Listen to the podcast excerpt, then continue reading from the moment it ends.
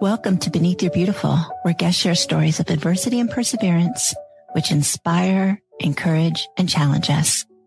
We embrace these tough conversations, intimately exploring our loves, fears, and hopes with a delicious combination of depth and lightness.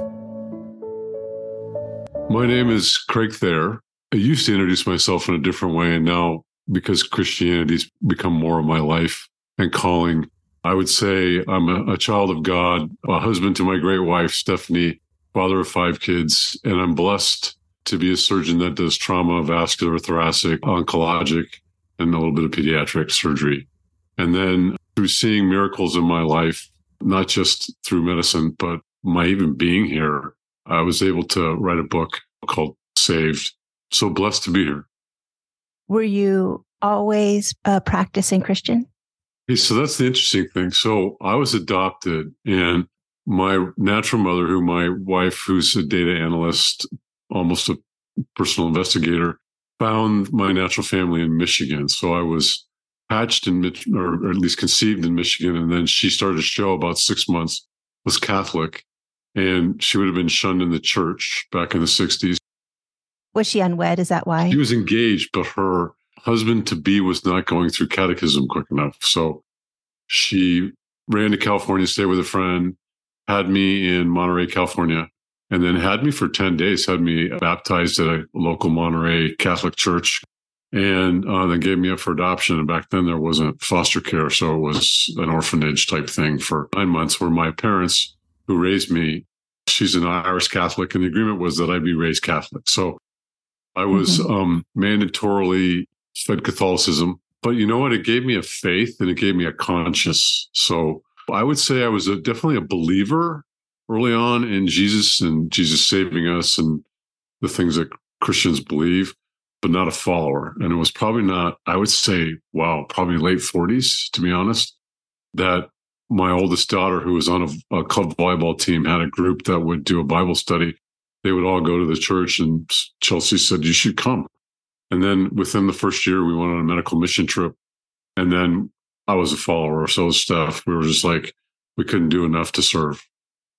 Oh, that's awesome. Did you get to meet your biological mother? She'd passed away. The way my wife found her was through an obit in mm-hmm. Michigan, and it had her maiden name, which is not usually the case.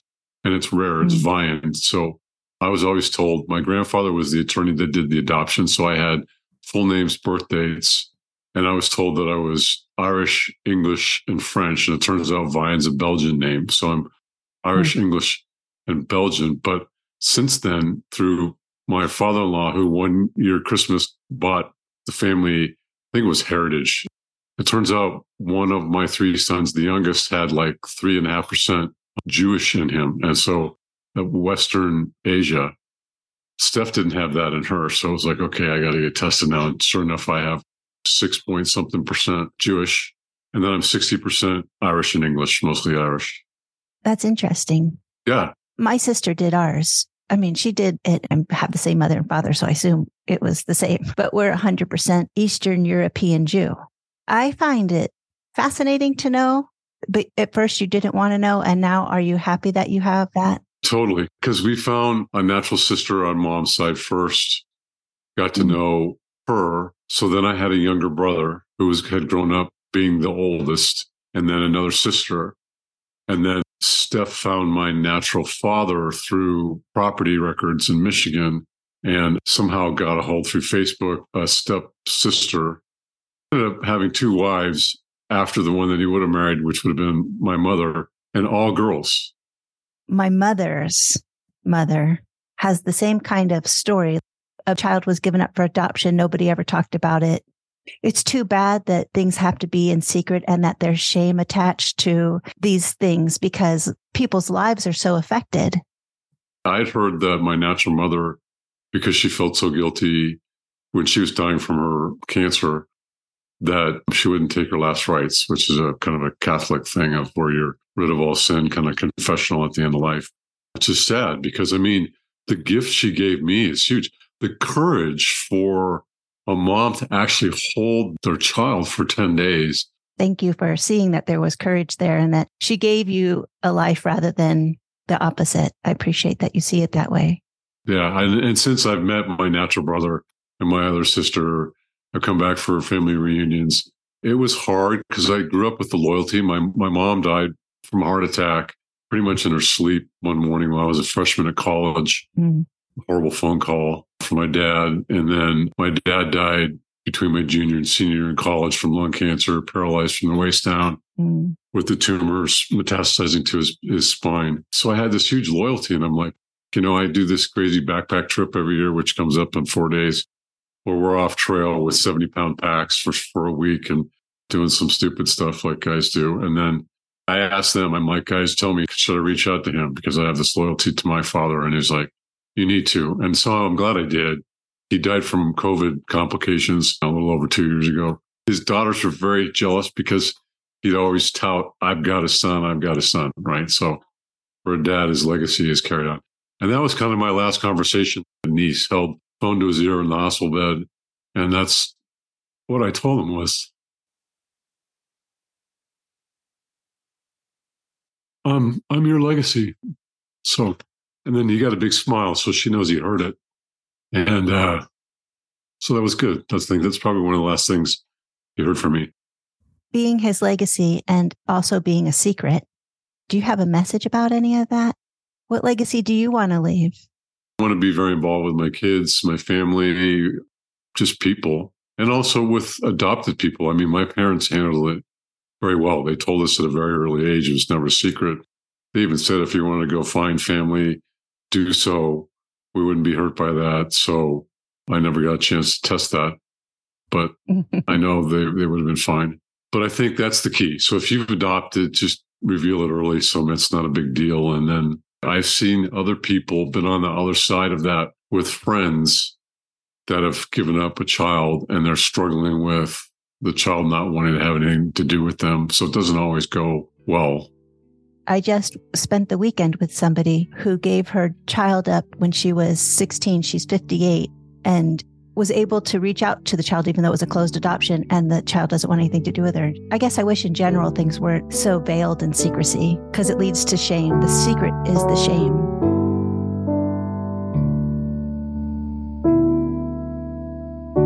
Wrote a book called Saved. And is it about physically being saved and also through God? It's all those things. If you look back, just my being born, my parents that raised me were like the pace car on the track at the Indy 500. They lead the whole crowd of cars behind them, and then they pull off quickly, and then the race begins, right? Ah, uh, that's a really beautiful way of describing it. Teach you how to handle the car, all the things in life, you know. And I was listening to one of your podcasts with Nicole Karen. She'd said she'd heard something from her grandfather. And I was moving all my, you know, once my parents died, I had this house in Cupertino and I needed to get it rented so it was taken care of by people. And so I moved everything out of it. And I remember pulling into this gigantic Ryder truck. My dad and I would always back up a trailer with his car into our front driveway. And I would give him the signals to guide it in and stuff. And I'm like, where's my dad right now? And it was like just my own a thought in my own head. Look, my dad, like I said, has taught you these things. He's with you here now. Just do what he's always done. I've been trying to have the conversation about death with my children. They're 28 and 24 almost. Right. And I was saying recently that I'll always be here. I said, my mother has always been with me, whether I knew it or not, because she passed when I was 18 and they can't hear me yet, but I think I'm going to keep saying it so that when I go, they'll know that I'm there for them. I think that was lovely that I learned in that podcast, actually, that they're always with us, whether or not we know it.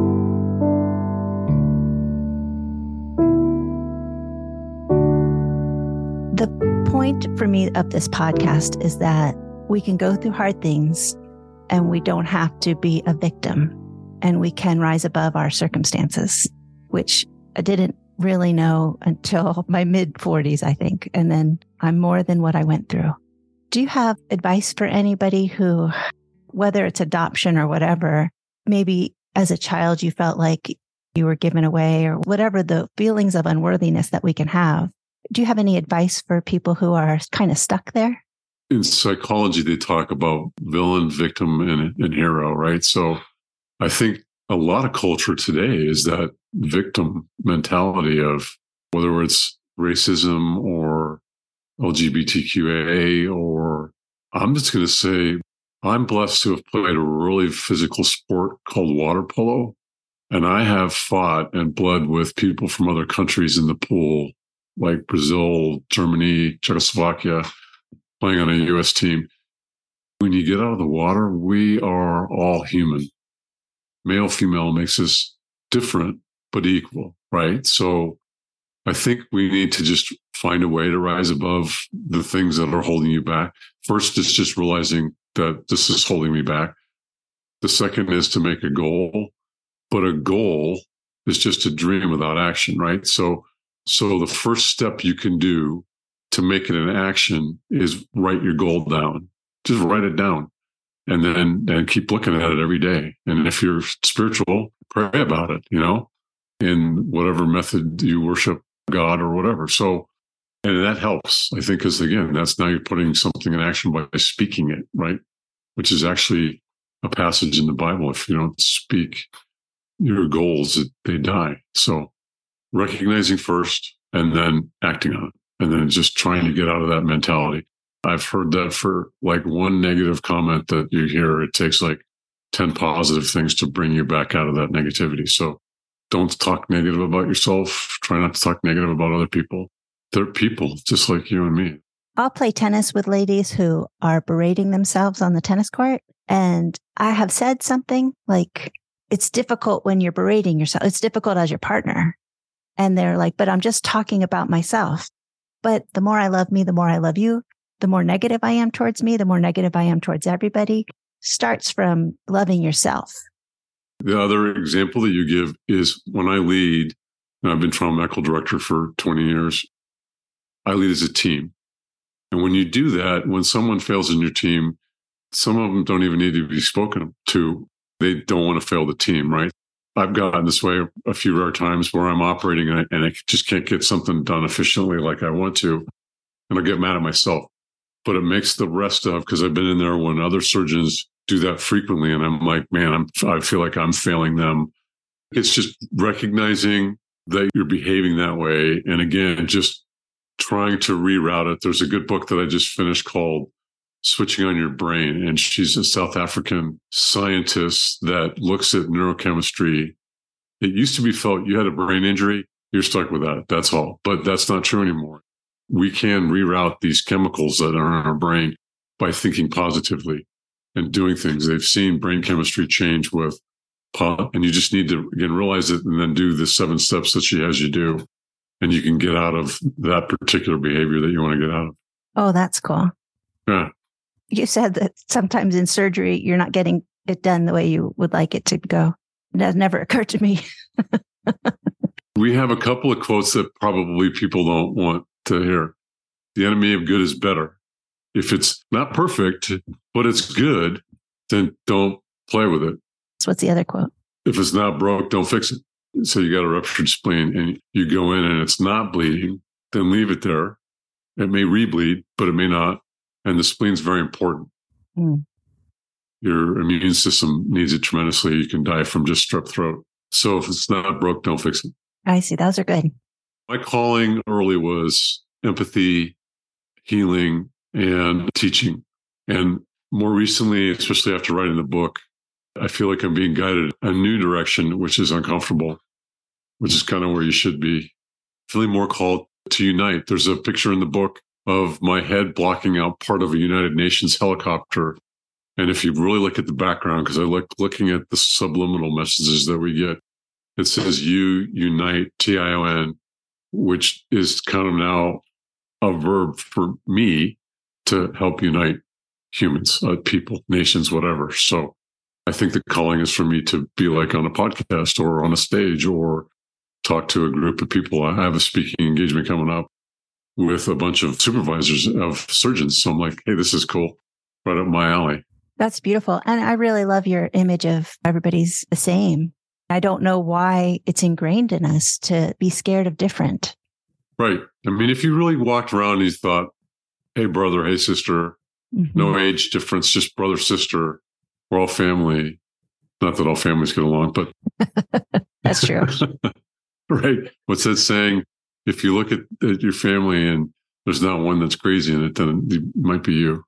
The other image I got from a different book that I read a long time ago was called The Vision. And it was some guy current day thinking that he may be, a, well, he disclaims himself as a prophet, but he's describing the dreams that he's having.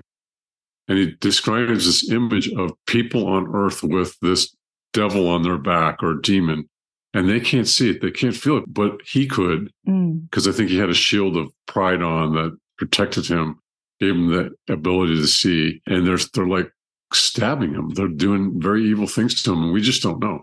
So maybe people who like are criminals have a demon on their back, and Christian would be we're all created in God's image, which is perfect but somehow then we misbehave. But maybe it's something that none of us can see. So if you just look at each other as a brother and sister and love them, right, for who they are and not what they necessarily do, and then go from there. And circumstances sometimes not being a victim, but they do dictate sometimes actions. Right. For instance, I just interviewed somebody that has been in jail for 18 years and has 22 more to go because there's no chance of parole. Because when he was younger, he got in an altercation with his friend and accidentally killed him. Right. This person I spoke to was really a beautiful human and has become even more so and is getting his PhD. And like you said, a brother, a sister, he's just a, a person who did something that has dictated his whole life now. I always think of someone with road rage, right? Or that's what you think it is. Someone cuts mm-hmm. you off, they're in a hurry, they're driving like crazy just reverse that and say, it's probably the empath in me. Maybe they've got their mother or a child in there that needs CPR and they're trying to get to a hospital. You don't know, but we go the worst. Recently, I asked this person that's pretty well known in the community to be in a photo shoot that I was doing, and I didn't hear any response, and I was slighted. Right, right. And then I finally heard from her, and she was having terrible issues with her son. And it's just been the worst month she's ever had. And of course, it's not about me. I once heard a sermon. I'm not even religious, but somebody had shared it on Facebook and I loved it. It was about being unoffendable. Unoffendable. It was a book as a lady. I've heard her speak. So good. Yeah. I just have to keep reminding myself though, because I have the tools, but I don't always use them. This was really, really enjoyable. I really appreciate it. Yeah. I enjoy you. You have this very calming voice. So it's, uh, it's easy to talk to. Oh, thank you. I appreciate that. Thank you so much. Okay, thank you. Thank you for joining us for this week's episode of Beneath Your Beautiful, hosted by Hara Allison. And thank you for your ratings and reviews. We'll be back next week with a new episode. Stay tuned.